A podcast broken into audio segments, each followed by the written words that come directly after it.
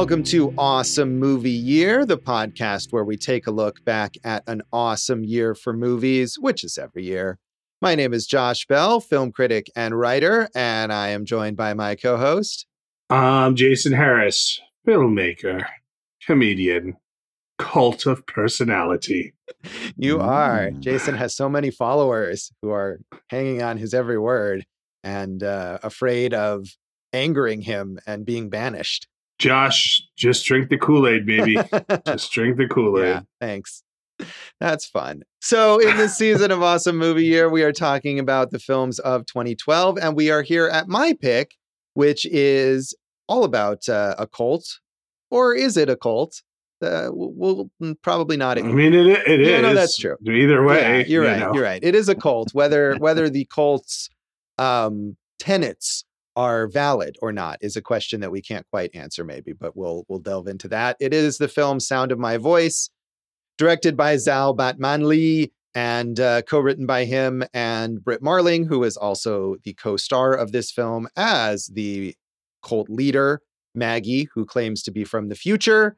And this is uh, is this was my number one pick, my number one film on my top ten list in 2012. And so it seemed like the obvious choice to pick. And I was hoping it would hold up. And uh, eh, yeah, I think it mostly did. So it was actually, it was on my top 10 list because it was commercially released in theaters in 2012. It had premiered, however, in 2011 at the Sundance Film Festival and then was picked up by Fox Searchlight and released in April 2012 in theaters in the US. It was not a huge hit, it grossed uh, four hundred and eight thousand dollars on its budget of one hundred and thirty five thousand. So you know it uh, did all right, but those are very No, small no, it numbers. That's not a good. That didn't do all right. I mean, it- that's probably what It made its budget.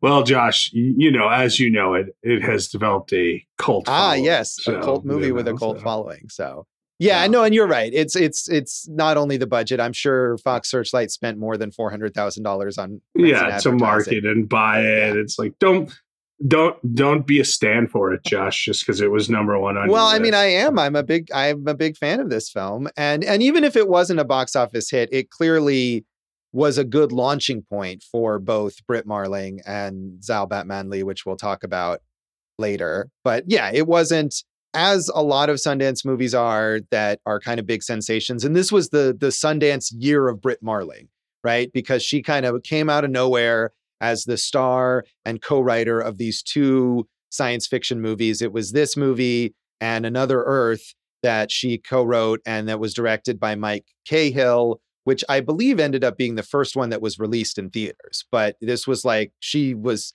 went from unknown to this like next big thing based on Sundance that year. Yeah, and I mean, look, and I'm not saying this harshly, but clearly, you know, the next big thing, next big thing, thing didn't really go that way. But she's still a working and interesting actor, and probably more interesting than if she had become the next big thing. right. And my impression, especially based on the career path that she's taken, is that being the next big thing wasn't, as an actor, wasn't really something that she was aiming for. So, um, but you're right. Like a lot of big Sundance hype, this didn't pan out in that in that same way. This was not a big hit. And Another Earth, I don't I don't know the numbers, but it maybe it made more money than this, but it certainly was not like a big box office hit either. Yeah, but we don't know if you're simping for that one the same way. I will say that I am not. I actually don't think that movie's very good at all. um, but that's not what this episode is about. Um, it did get nominated for a couple of Independent Spirit Awards for Best First Feature. Josh, Josh, beep, beep, beep, beep, beep, beep, beep, breaking news. Doodaloo, doo, doo, beep, pop, pop, pop. Another Earth had a budget of a hundred thousand and made one point nine million. Now that's a hit. So yeah, it did definitely better Wow. than this. It definitely did. And I remembered it. I feel like Another Earth got a wider release too. I remember that being in in more theaters, and I could be wrong about Well- that, but it seemed Well, it had William Mapother, who we uh, was kind of was this probably around this time on Lost, where he was kind of like a hot, hot commodity for a minute. yeah, there. that may be the case. He was a known name, sort of, or at least a face that people recognized from having seen him on TV. yeah. Yeah, I just I wasn't a fan of that one. I was excited for both of these based on what I had heard out of Sundance, and that one let me down. But this one did the opposite of letting me down. because I- Mm, based on uh, all your moles at Sundance. Yes. Well, just I mean, all the coverage that you read out of Sundance and all the reviews, and this sounded like, especially these movies being these kind of cerebral sci-fi films, artsy sci-fi films. I tend tend to like that sort of thing, so it was something that I was eager to check out Mm. And now, uh, and now we revisit it here on your pick. on my pick. Exactly. That's that's Yeah. how the cycle works here. Although, Josh, if you want to get, you know, really kind of esoteric about it, you did watch it. And now we're kind of talking about it again in a different iteration. So, in a way, it mimics another Earth, not the sound of my voice, which really only three people and perhaps the entire audience will understand having seen both of those films. Go on, Josh. All right, but it's not. It's the same film. It's not like an alternate dimension version of the film. It's the same movie. but, but, Josh, you're not the same as you once were. True, but I'm not an alternate Mm. dimension version of myself. I'm just, I'm actually more like Maggie because I'm just myself in the future In the future. versus myself in the past when I first saw this movie. Well, but that's what you're saying, but I don't know if I can believe you. Li- literally, Josh, if you haven't watched these movies, none of this is making Yeah, any but it's for fun you. anyway. Babble.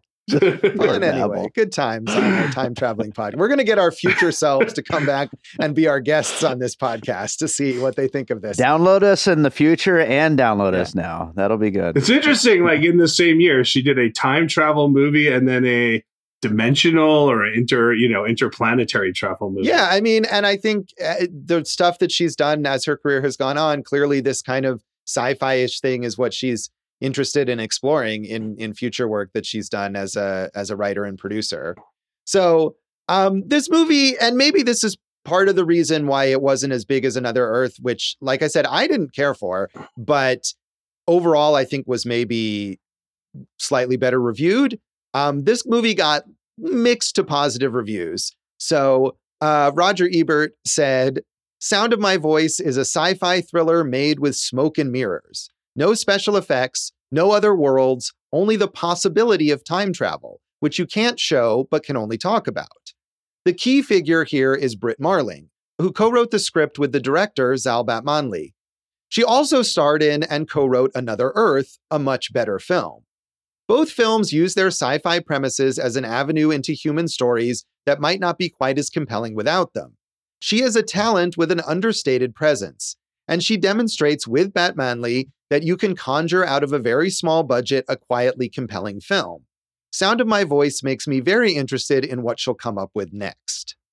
Yeah. So I think those are fair points. Like I've seen this and Another Earth. I like this one better too. But um, I think, yeah, understated is a good way to describe her as a performer, you know? Yeah. A- and it is interesting you know you i was kind of hoping that there would be more in between like when this came out and you know i know that they've done more tv but really after this it was just the east that was the only other movie Right. Yeah. No, I agree. And I think maybe partly that was because this wasn't as big a hit as maybe they were hoping for, given its Sundance buzz.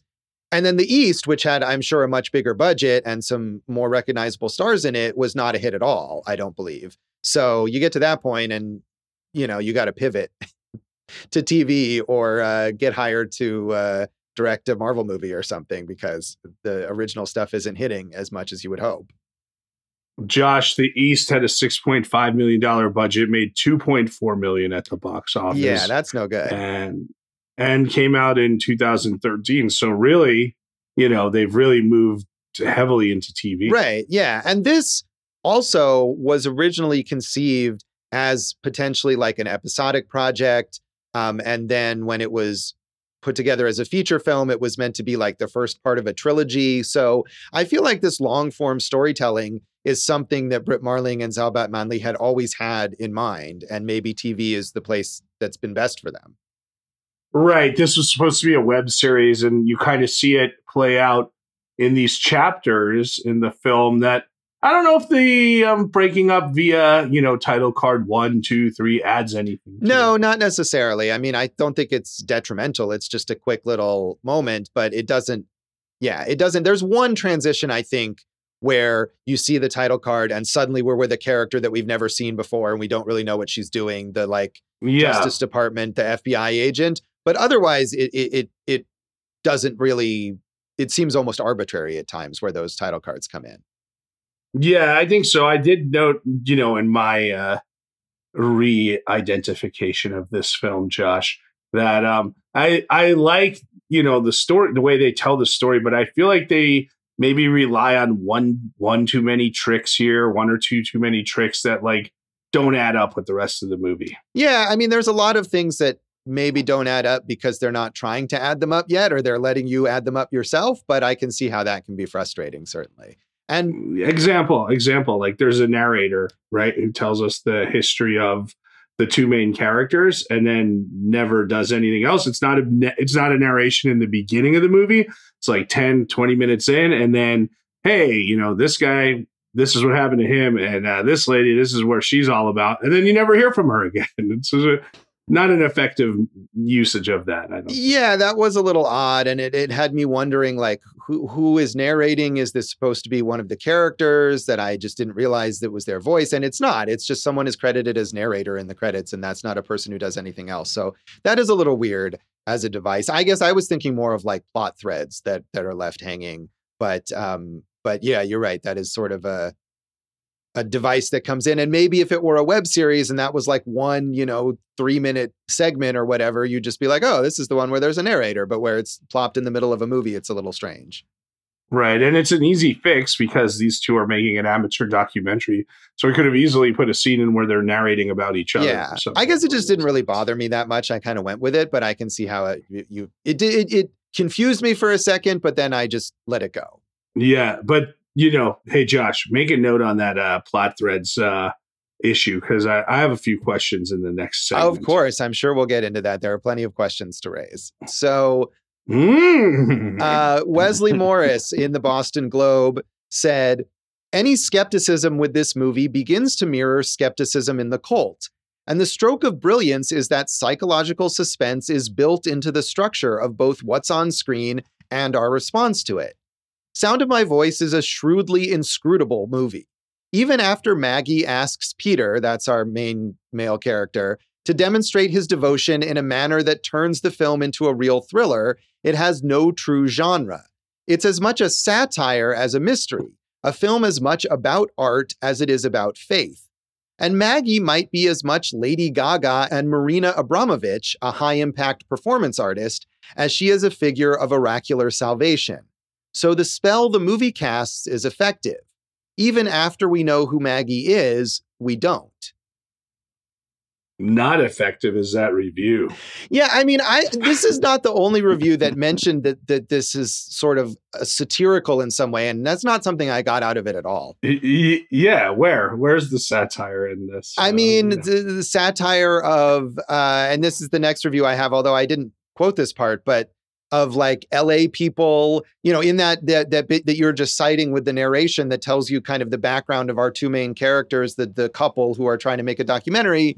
The the female character has this background as like a sort of privileged Hollywood kid, the daughter of a what is it, a studio executive or something, and a model. And you know, she's sort of a dilettante who's tried all these various things, and now she's going to be a documentary filmmaker or whatever. I guess you could argue that that's where's the satire, right? There? That the idea it's a cat. They built a character, right? Ooh. Right. No, I mean I agree with you, but but I mean that's I think what some people are looking at this as uh, making fun of of artistic ambition, maybe or or pretentiousness rather. I mean, I think you could easily have created a satirical film, you know, like uh like you think of like Woody Allen Bananas or something, right? Like where it's like hey, we're going to go undercover into this cult and expose them for who they are.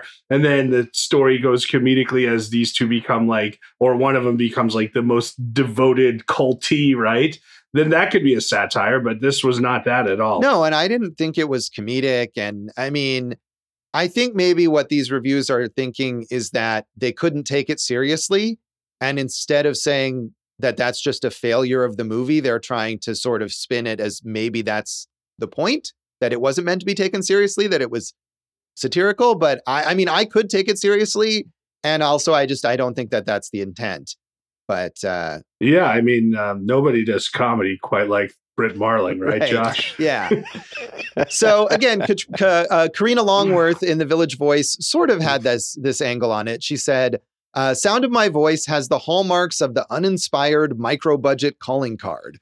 The bland, jittery visual realism can't counteract overheated performances of tin eared dialogue, which strain for pulp but often land at soap. But an unusual ambition shines through.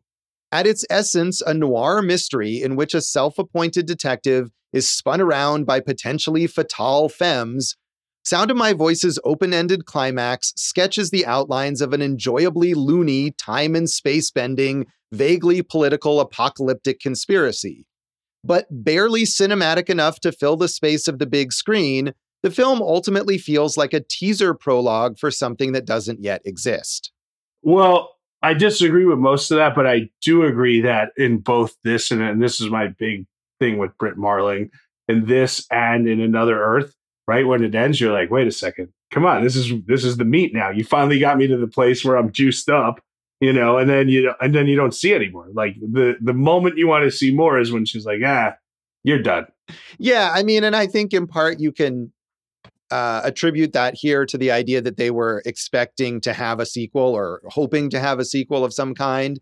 Maybe they had some ideas in mind for how things would follow up or things would come together.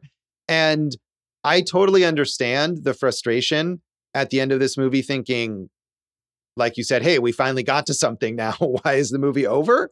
But I like all the the the ambiguity and the uncertainty of this movie. And I it concerns me that I feel like if they had kept going and if they had made a sequel where we learned more specifically what really is or isn't going on, that it would have ended up being disappointing. Yeah, I don't know how that would have played out either. And I, I don't mind the ending. I just wanted a little more here. Yeah, and I think that's fair. But I I, I don't know. I watching it again, I remembered that that was sort of the idea, but without remembering specifically what happens. And we got to the end, and I felt like I kind of felt like emotionally, at least, I I got to a nice closing point, even if plot wise there's a lot left unsaid there. Well, Josh, as long as you got closure, that's all that matters. Yeah, thank you. It's my pick. So, Jason, um, did you did we see this together? Did you see this when Yeah. it came out? Yeah. Yeah, I saw it in the theater. I think this was like one you know, as you said, all you you got all your uh, cronies there at Sundance telling you what's going on, and uh, and then we saw this one, and I felt pretty much the same uh, both times. Yeah, yeah. My cronies of uh, reviews that I read online. It's a real Yeah. network of connections I got there. well, that's it's better than your your cuck betas at uh, the Las Vegas Film Critics. Oh yeah, some of them go to Sundance. They might have uh, they might have mentioned something to me. Time. sycophants. Yeah. So uh, yeah, I I like this. Like I said, I had it as my number one movie of 2012. I really like. what was number two? oh, I don't know. Do you want me to look this up? Well, yeah, you said it. Now we need that hot goss, buddy. All right, give me a second here. I gotta find this. But this is the type of movie that you would put as number one. Mixed reviews, female ingenue, you know, as like the lead. Uh, no one in the world had heard of it at the time. This is a classic Josh number one pick. I mean, some people had heard of it. Like I said, it was a big, it was a big Sundance hyped. Okay, here we go. This is from the time of 2012. My number two movie was Argo. ah, So, Wow. you know, not a movie that no one had heard of, or but it wasn't your number one. it So- wasn't my number one. No, it was number two. And uh, spoiler, we are going to talk about it later this season. But it wasn't the best picture. It's Yes. not a spoiler. no, it's not a spoiler. We we don't really need to shroud that in mystery. So yeah, I mean, I had a mix on my top ten list that year of bigger stuff like Argo and smaller stuff like this, and I feel like that's typically how I end up. But this movie just it it stuck with me. I remember feeling like really on edge watching this movie. That it's suspenseful and it's eerie and it's unsettling, and I like that about it. Yeah, it's. It's uh, a good mood piece, and the mood carries all the way through. Yeah, totally. So, Dave, did you see this uh, back in 2012? I'm pretty sure I saw it in the theater. Uh, I, I have it written down here in my notes. Uh, Gina says that Brit Marling is her celebrity crush. So we, Mm. we watched all of the Brit Marling things as well as the show and all that. So uh, yeah, I, I think we watched it in the theater, but we definitely watched them all when they first came out, at least on VOD. Gina gets a hall pass for Brit Marling. That's Yeah. it. That's her. She's going to join the cult. Who's your Mhm. celebrity crush, Dave? Uh, I, I don't really have crushes anymore. I'm too old for that. Oh, okay. All right. But Gina's a big fan of anything about cults, right? Isn't that kind of her thing? That too. Yeah. Absolutely. Was she in a cult? Uh, I was going to make a, a Catholicism joke, but maybe leave that. That would have been good. That would have been good. So, maybe she's in one now. She could be, you know, an a- you know Amway or any of those, you know, what are those called? Mu- Market Oh, multi-level marketing. Yeah, exactly. Oh, for sure. She she loves those shows about all those freaks. Yeah, it's uh I feel like this is maybe like ahead of its time with how many shows and and docu-series and whatever there are examining cults and whatever. It's uh a huge it's not ahead of its time. It's a movie about a cult, Josh. Well, I didn't mean it's like revolutionary. I just meant it's slightly in advance of what became a larger trend. Oh, okay. All right. Well, um, you know, sure. Okay. We'll go with that. All right. Didn't mean to make you angry about it. It's just a It's not. It's just a good little sci-fi movie. It is Don't- a good don't- little sci-fi movie. I Yeah. agree. All right, fine, Jason. We'll let, we'll let you calm down here for a moment, and we'll come back and talk about our general thoughts on Sound of My Voice.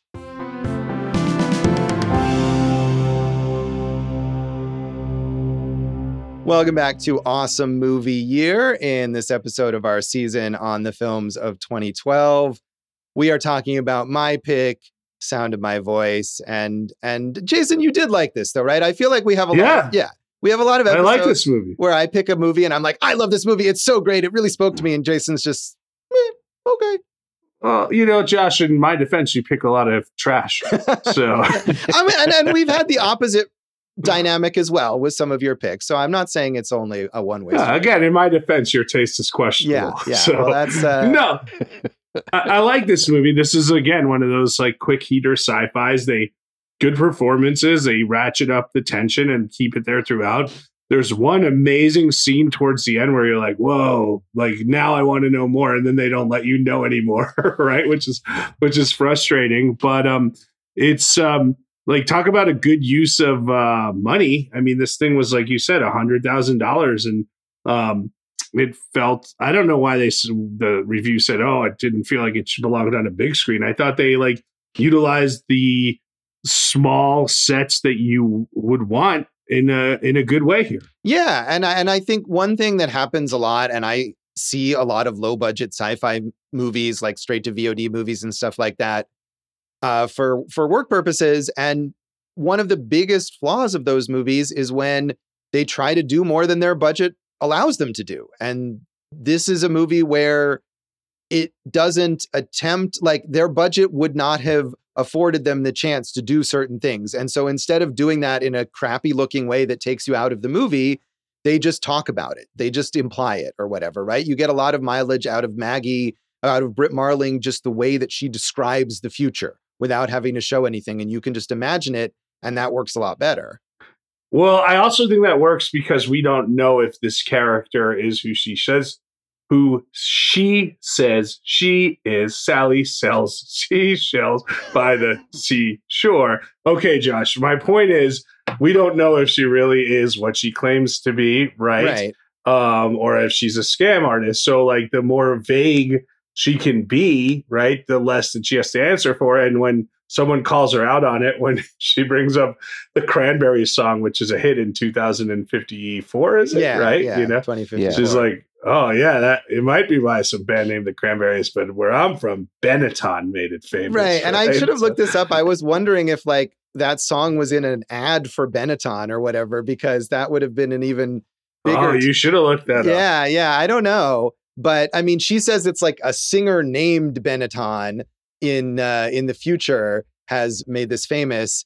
And He's looking. I'm looking, sorry. it doesn't look like it. The top result is a clip from the movie. So it doesn't look like that it was actually All my life. but uh, Jason's going to sing it anyway because Jason's I love the Cranberries. they're good and it's a good song Yeah. and uh jason you know it's i'm sure it'll still be played in 2054 if the world still exists so Uh, uh, well, yeah, that's the real debate. that though. is that's So- the big question here But also, it does feel like a good cult song. Like if you were in a cult, that would be a good one. right and know? if you listen you know she sings it in this kind of eerie way and you really end up paying attention to the lyrics because she's just singing it a cappella and you think like this yeah it sounds like some sort of weird culty thing potentially about uh you know the the connections that th- these people are making and stuff like that. It could be something, but yeah, there the the tension here over is Maggie really from the future or is she a fraud? And I think also the question of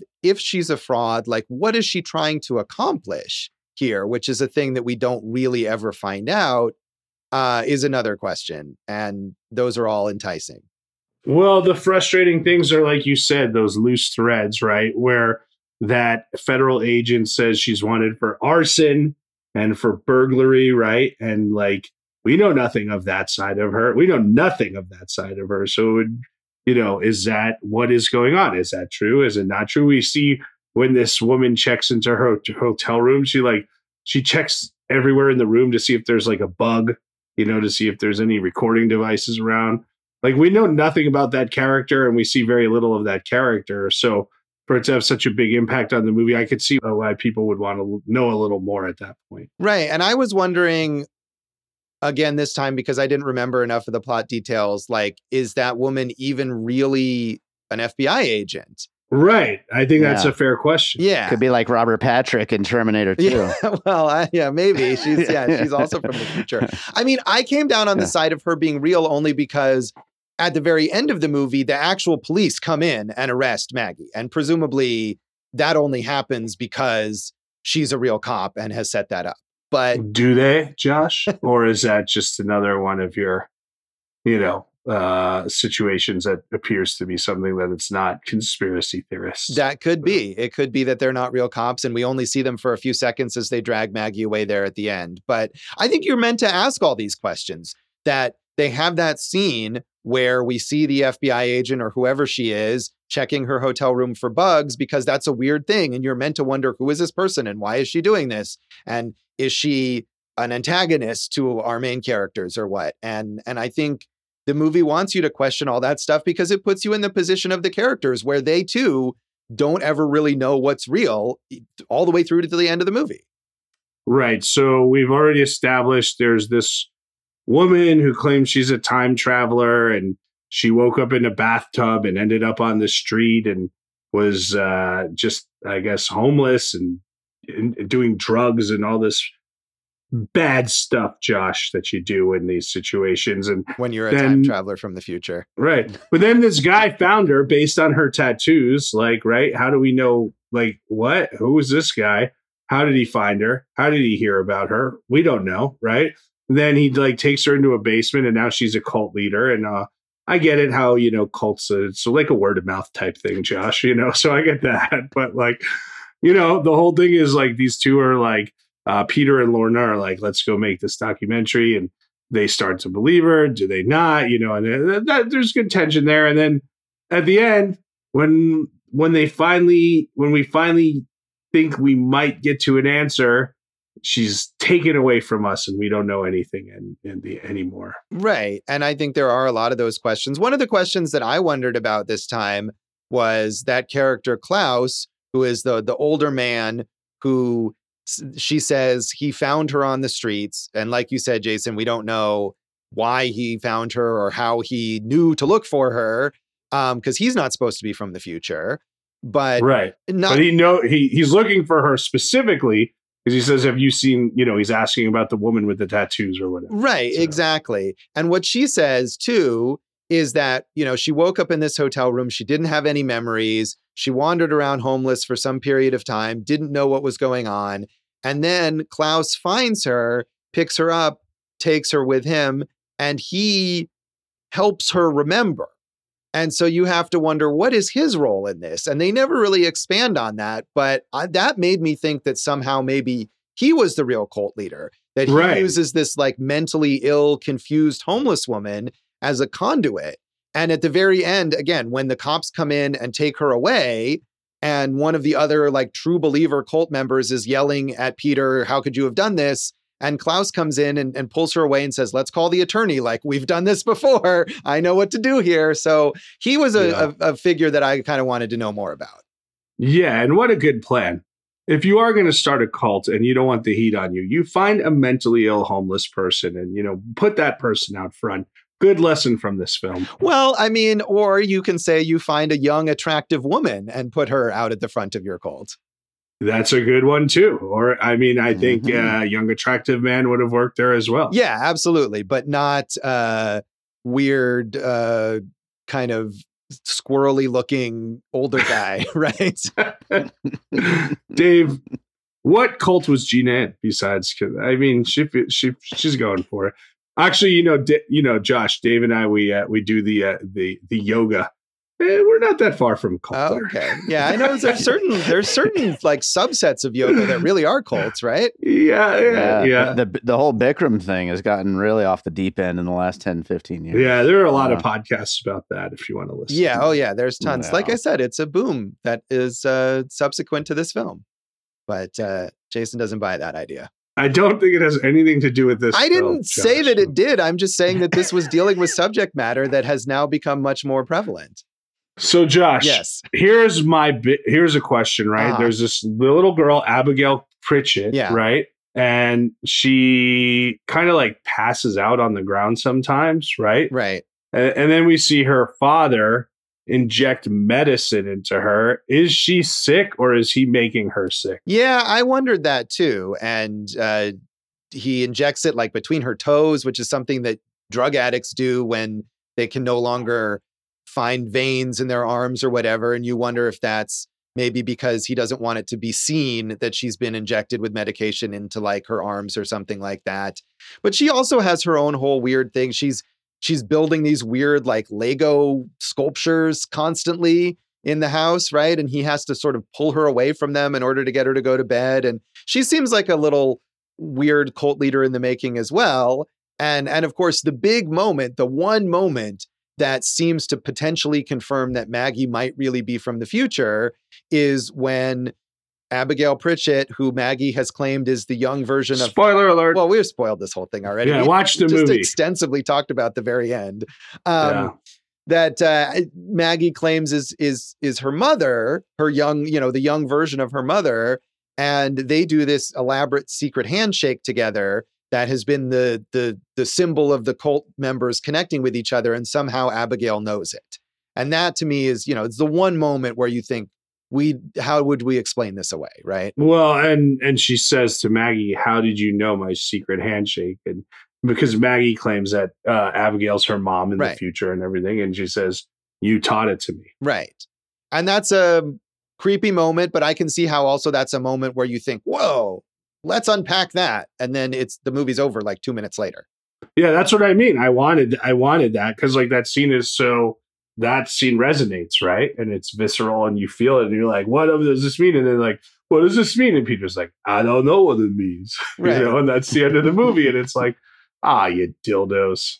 I mean, whereas I, again, I feel like I can sympathize with that, but the idea that Peter is left just as baffled as the audience, I think is what is resonant to me about the movie is that there are things in the world that we will never know the answers to. And you just have to grapple with that as you go Yeah. through life. I kind of like this, you know, if they were going to make the sequel, what we what we came up with that Klaus is really this leader of this thing, and he's using her as a, a paper tiger, Josh. Right. And it could be. I mean, and it could be because she's a true believer and she really honestly believes that she's from the future, but he's manipulating her for his ends. You know, again, there's another moment where the FBI agent tells Lorna, I'm going to tell you why they really want a kid. And then we don't see what she says. We don't hear what she says. Well, how frustrating is that, though? Come on, man, tell us, dude. Yeah. So, Jason, you were saying there was like one scene that you thought was really powerful that you wanted to see more of. Is mm-hmm. that the kid scene or is that that was the scene. Oh, okay. Yeah. I, well, like I thought that scene was so good, and then I wanted the, I wanted the, the climax from that. Right. Yeah, there isn't this isn't a movie that really quite builds to a climax. I mean, it does build to that moment between the two of them, but it, it's not it's not cathartic. It doesn't resolve anything particularly. But uh, were there any other moments that you thought were were especially powerful? Well, no, I like I like the film. I think the whole idea of like how they had to, you know, get from uh get to the basement where they go to a house and you know they have to strip down and shower to make sure that they're not taking any recording devices with devices with them. So when he does actually, he swallows a recording or a, a transmitter, right? Right. To- Yeah, he has a camera in his glasses, but it can't they can't get the footage back because they're too far from the transmitter. Right. So he swallows his transmitter, and then of course Maggie makes them all barf in the thing. So he barfs it up, and that was a good um suspenseful moment where it is to see if they were going to catch him or not. Right. Yeah, that's a great scene. And another thing where you Yeah. wonder, like, okay, he's decided he's going to swallow this transmitter so that they can finally get their recordings. And that happens to be on the day that she's leading them through this strange exercise that involves them all barfing stuff up. Like, does she somehow know? And then, of course, even after he does barf it up and and it's right there on the floor, he's able to grab it quickly, and it it, it doesn't seem like anyone realizes that that was what he was doing, but maybe she knows somehow. Right. I did not. I did not interpret it that way. I just brought it on the surface level with the suspense of the whole. All right, well, that's fair too. I mean, it is it is a very suspenseful moment. So um, Thank you. Yeah, no, I mean, I just I just feel like that's it's any moment in this movie it- where it's if it's it got basic, you know, it's got suspense or whatever, but it's also trying to structure it around the idea of questioning the reality and the motivations of everything that's going on. Yeah, and it's got a young Constance Wu. It does, yes. Constance. I mean, most of the actors in this film are not uh, well known now, uh, nor were they then. But yes, she plays one of the cult members, and of course, James Urbaniak in a weird blonde wig or dyed blonde hair as the father of Abigail Pritchett. He has like two Yeah. lines. Who we who we spoke about on our uh, American Splendor episode. Yeah, he's uh, he's an interesting uh, guy in a bunch of I like him. random roles. Yeah, I do too. I do too. He's uh, always kind of a quirky little presence there. So So, Josh, you said this was number one. You think it is as good now as it was then, Josh? Um, I, more or less, yeah. I mean, I I don't know if I would put this at number one if I went and revisited everything that's on my list there, and we will get to revisit Argo later, so we'll see how I feel about that. Um, or maybe it would actually be on my 2011 list if we strictly go by premiere dates. But I still think it's very good. You know, I was wondering that because, especially because, as we'll talk about, I'm sure that Brit Marling and Zal Batmanglij have done a bunch of similar things since this and that maybe it would feel less fresh or less effective than the later versions of this. And I mean, it's clearly, I think that they've refined some of these ideas as they've gone along, but that's not always necessarily great. And I feel like the rawness of this is is very effective. Brit Marling is so good. She is scary as hell in this movie. Like, I don't know if we're supposed to like Maggie, but to me, Maggie is frightening. Hmm, I wasn't scared at all, but Josh, you're scared of a lot of women for a lot of different reasons. I mean, I didn't mean I was scared in the same sense as like watching a horror movie, but she seemed like a scary. Like if I encountered her, I would find her scary. Like oh yeah, like like she could just stab you and not think twice about it. right. She seems like she's got that, or or you know how manipulative she is. That whole again going back to that that scene where they everyone barfs. Like you know she's doing a very cult leadery thing of trying to break these people down emotionally and get into their trauma and all this kind of stuff that that you know we talk you you end up seeing in all these documentaries about cult leader techniques and she's very good at it yeah. Uh, I don't think I could be a cult leader. Could you? A leader no definitely not i hope i wouldn't be a cult follower either but i'd be more I don't think you would be a cult follower. I don't think so. I don't see that for you. I appreciate that. I mean, I feel like I would just be, you know, I didn't even like doing summer camp activities. You know, I would, if we're Yeah. sitting in a circle and everyone's supposed to do something, I would just be like, no, I'm leaving. the thing about being the cult leader, it feels like it takes so much energy. You know, yeah, you have people helping you and surrounding you, but like it's just a lot of work. It is. And you always have to be like emotionally uh, available for all of your followers because they put so much of themselves onto you. Well, right. Or, you know, kind of, um, as you said, manipulate them into thinking. that- Right. But either way, you have to have, all you have to be emotionally on all the time. Yeah. This reminds me uh, when Peter, it's starting to like become clear that he's like kind of falling for the cult, and uh, his partner is trying to get him to like get out of it. Lorna. Yeah. Yeah, Lorna. Uh, he he says something along the lines of like, you know, what do you want your life to be like? Sneaking forties into foreign films and getting drunk and going to art installations, and I'm like, that sounds way better than going to a Right, cult. yeah. Like, Yeah. I mean, I think he's saying that. so that's a cult you could go for. right. Yeah. That it sounds like a pretty fun cult. But Yeah, I mean, he's saying that I think in reference to the idea that they they need to make their documentary so that they can follow through, but they don't seem to really Right. be working very hard on making the documentary. Right. No. Which of course now would be a podcast. Yes, it would be a Sure. podcast. They're like the the the characters from the beginning of David Gordon Green's Halloween who are trying to make a podcast about Michael Myers, something like that. Oh, there you go. I was going to go with only murders in the building, There you go. That's a that's a less uh, disturbing, creepy option to talk about. There. which of course you'll say was directly influenced by this film. It clearly wasn't. But Steve Martin and Martin Short were just watching it together one night and only murders three seasons later, right, Josh? I don't think so. No, but I Oh, enjoy that. right. I enjoy that show very much. It's a it's a Me too. show. Yeah, Should we rate this thing, yeah, Josh? yeah. Jason's done with this movie. What do you got? You keep saying that, but it's like the movie's only 86 minutes and we dissected it in a lot of different ways. Do you want to go minute by minute on this thing or what? no, no. Let's let's let's uh let's wrap it up here. You want to? five out of five secret handshakes? Yeah, those are long handshakes too. nice. Yeah. So uh three and a half. Uh almost got it to four at one point, but too many unanswered questions uh that uh I would have liked to answer. No. Three and a half. Well, that's a good. I'm I'm I'm happy with that rating. I'm I'm I'm glad you appreciated this film. I like the film. Yeah, I like it. good. Yeah. So, I give yeah. it a four uh, out of five, and uh, I like it too. I like it a lot. Maybe I'm not as wowed by it now, but I still think it's a really good movie, and it's kind of underrated at this point because it's maybe been overshadowed by their later stuff. So, uh, Dave, how would you rate this?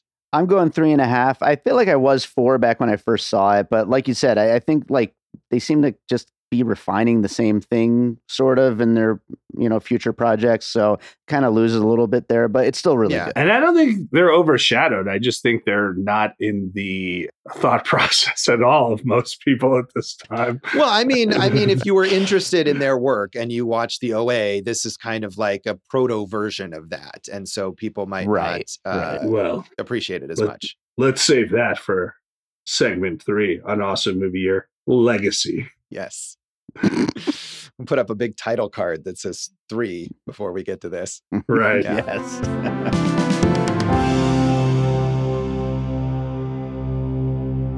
Welcome back to Awesome Movie Year. In this episode of our season on the films of 2012, we are talking about my pick, which is Sound of My Voice from Brit Marling and Zal Batmanglij. And we've mentioned their subsequent work here. Immediately afterwards, they made a film called The East, which had some similarities, but was without the science fictiony elements. It was about an eco terrorist group. And I remember liking that, but not as much as this. Did you see that one, Jason? Yeah. Yeah. I mean, I was all on this train to see all their work together. And I agree with you. This is the this is the best of the bunch. Right. And so from there, then, and as we said, the East was not a success at the box office. And so they ended up, their next project together was a TV series called The OA, which deals with a lot of the same themes here and is something that has a big cult following and stars Brit Marling as a woman who claims to be not from the future, but to have had some sort of interdimensional experience and is gathering followers. And there's a lot of similarities there. And um, I, I, you know, I watched the first season of it and I really enjoyed it. But as much as it feels like, on the one hand, they're refining and expanding on these ideas, on the other hand, I felt like this 85 minute version of it was maybe a bit more satisfying than a whole season. Well, my frustration with the OA is it was two seasons, and by the time I wanted to get into it, people who were like uh finished with season two were like, "Oh man, there's not going to be any more," and like it got Netflix did what it does to shows like this, where like you want a satisfying resolution or ending, and they cancel it before that you get the chance to get that. Right. I mean, they had had a plan apparently for a five season story and they only got to make two seasons and i think now when people come into netflix they have the the sense that unless you're stranger things you're not going to get more than two or three seasons and maybe they planned for that more and uh, that was not what happened a few years ago So, Josh, the new thing they're doing together does not sound nearly as interesting. It's going to be on uh, FX. It's called Retreat. The series follows Darby Hart, an amateur detective who tries to solve a murder that takes place at a retreat in a remote location where she and 11 other guests are invited by a billionaire to participate. So, it's uh, Glass Onion. but not funny And but not funny. And well, oh, and Josh, I could argue that Glass Onion is Glass Onion, but not funny. Oh man, Jason coming for Glass wow. Onion in this episode. I mean, dude, I think I think we could all agree that a lot of people overrated Glass Onion. Well, that's a whole unrelated separate subject but i mean i will disagree with you that, that that that doesn't sound interesting i mean it doesn't sound like just another version of sound of my voice or the oa but i'm okay with that i think they can do one different thing uh, yeah i'm i'm open. I hope it is great. Yeah. i'm just saying c- conceptually it sounds like they've narrow casted yeah but maybe they got burned when they made this extremely ambitious thing that they were not allowed to finish. So maybe they're trying to do something a little more self-contained and i, I don't blame them for that. Of course, all you fans out there should watch Arbitrage, a great film that also stars Brit Marling. Yeah, and she had this kind of period because she was a big breakout where she did a bunch of acting roles in movies like Arbitrage and The Company You Keep, and she was on a TV series called Babylon. But it really seems like she was not all that interested in an acting career, which I assume she could have much more extensive a career uh, you know, in films or in, in in TV series or whatever. And once Babylon ended in 2014, she hasn't acted in anything other than stuff that she has her, herself written and produced since 2014. And I saw this quote that says she much prefers to act in other people's work than her own. And that's so. well, I mean, maybe she just prefers not to be acting, but she is acting in the retreat. She or in retreat. She's definitely right. one of the stars. So yeah, I think she is the star, one or the main two. Yeah. I mean, that main character that's mentioned in the synopsis is played by Emma Corrin. So who knows um, how big mm. her role is, but I'm sure it's not small. So but it's just interesting. It seemed to me, I mean, maybe that quote counteracts it. To me, it seemed like she's more interested in being able to take control of projects as a writer and a producer rather than working as an actor. Yeah, I don't know. Well, Josh, Christopher Denham will be talking about later in this season, or at least the film he was in, Argo. Oh yeah, there you go. Yeah, yeah he uh, he plays Peter. We haven't actually mentioned the names of these lead actors, Christopher Denham and Nicole Vicius, who plays Lorna. But yeah, he's he's definitely very much a guy that you kind of recognize and think, ah, I think I've seen that guy before. He's in a lot of TV episodes. Uh, he was on uh, The Gilded Age and Shining Girls recently. Was on Billions. So yeah, he's all over. But uh, you know, no no breakouts from this unless you count Brit Marling. Yeah, but he's working a lot. He's going to be in Oppenheimer and uh, a John Slattery directed effort mm. called Maggie Moore's, which is about a small town that where crime never happens, and then two women named Maggie Moore are both murdered. That sounds interesting. It does. And also, he's in the new Luc Besson movie, uh, Dogman, which we talked about in uh, our antiviral episode because Caleb Landry Jones is. Wow, so many connections being made here. Good job, Jason. Mm-hmm. That's what I'm here to thread this whole thing you together. Are. You are so. indeed. Nicole Vicius uh, basically stopped acting after this film. Um, she has one further credit in 2013, and I was trying to look up and see if she's doing something else these days or whatever, but I found nothing on her. So who knows? But she's good here. Yeah, it's a bummer. I I agree with you because I would I think she's a good actress here too. Yeah, I mean all the acting in sol- is solid here, and again, you know, on this low budget indie level, sometimes you get questionable performances or whatever. But I thought they were both good, even though Brit Marling clearly overshadows them because of her really like ethereal screen presence. Yeah, that's fair. Yeah. So we mentioned that this is one of the first roles for Constance Wu, who of course is the biggest star of anybody involved in this film. Um, you know, right. fresh off the boat, Hustlers, Crazy Rich Asians. Uh, James Urbaniak, who is also a very recognizable character actor and uh, you know comedy actor a lot. And to me, I was fascinated by this. Is the cinematographer of this film is Rachel Morrison, and this is only this was her second feature, and she's gone on to become a major cinematographer. She's the first woman ever nominated for a Best Cinematography Oscar for her work on Mudbound, and she's also become a director and done a lot of TV. So she's gone on to a much bigger career. Oh, I'll have to look out for her. You do that. So uh, that's all I got on the legacy here. That's good. Yeah, you did a good job. Thank you. So you got anything else? Uh, Nicole Vicius, Josh. Maybe we could watch her film when we do a holiday episode called A Jersey Christmas. Well, that sounds like a film that you'll enjoy, certainly, or that you would have written, perhaps. yeah, yeah. Either way, really. So. All right. Well, that is Sound of My Voice. And that is this episode of Awesome Movie Year. You can join our cult online and on social media. Yes. And please give us tithings, Josh. yes. Thank no, you. Uh, we're at uh, we're at Awesome Movie Year on uh, the dot com. We're at Awesome Movie You're on the FB and the and the uh, IG. And we're at Awesome Movie Pod on the Twits. So uh, still waiting on that Mastodon account, Dave. Uh, I'm Jason Harris Comedy on all those socials, or Jay Harris Comedy. I used to have a website, Go for Jason, that got kicked out of a cult, but now I started another one called Eat This Comedy that might start its own new cult. You could also look up Eat This Comedy or the Trivia Party on Instagram.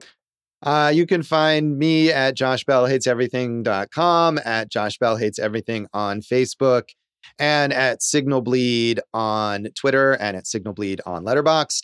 And listen to our producer David Rosen's awesome podcast, Piecing It Together. Check out Piecing It Together wherever you listen to podcasts. Follow us on social media at Piecing Pod and join our Facebook group, Popcorn and Puzzle Pieces. It's kind of like a cult, right?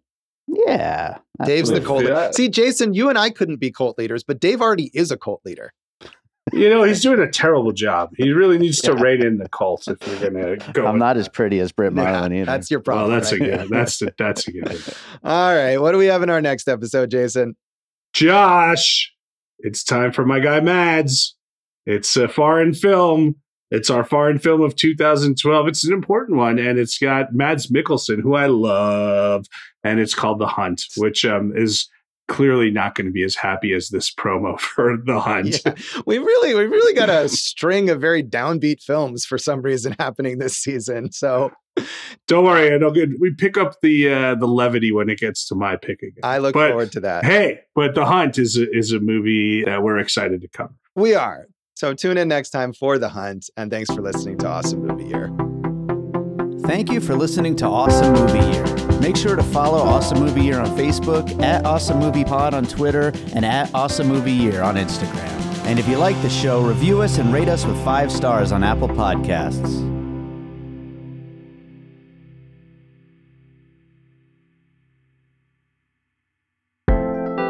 All Points West production, produced by David Rosen in Las Vegas.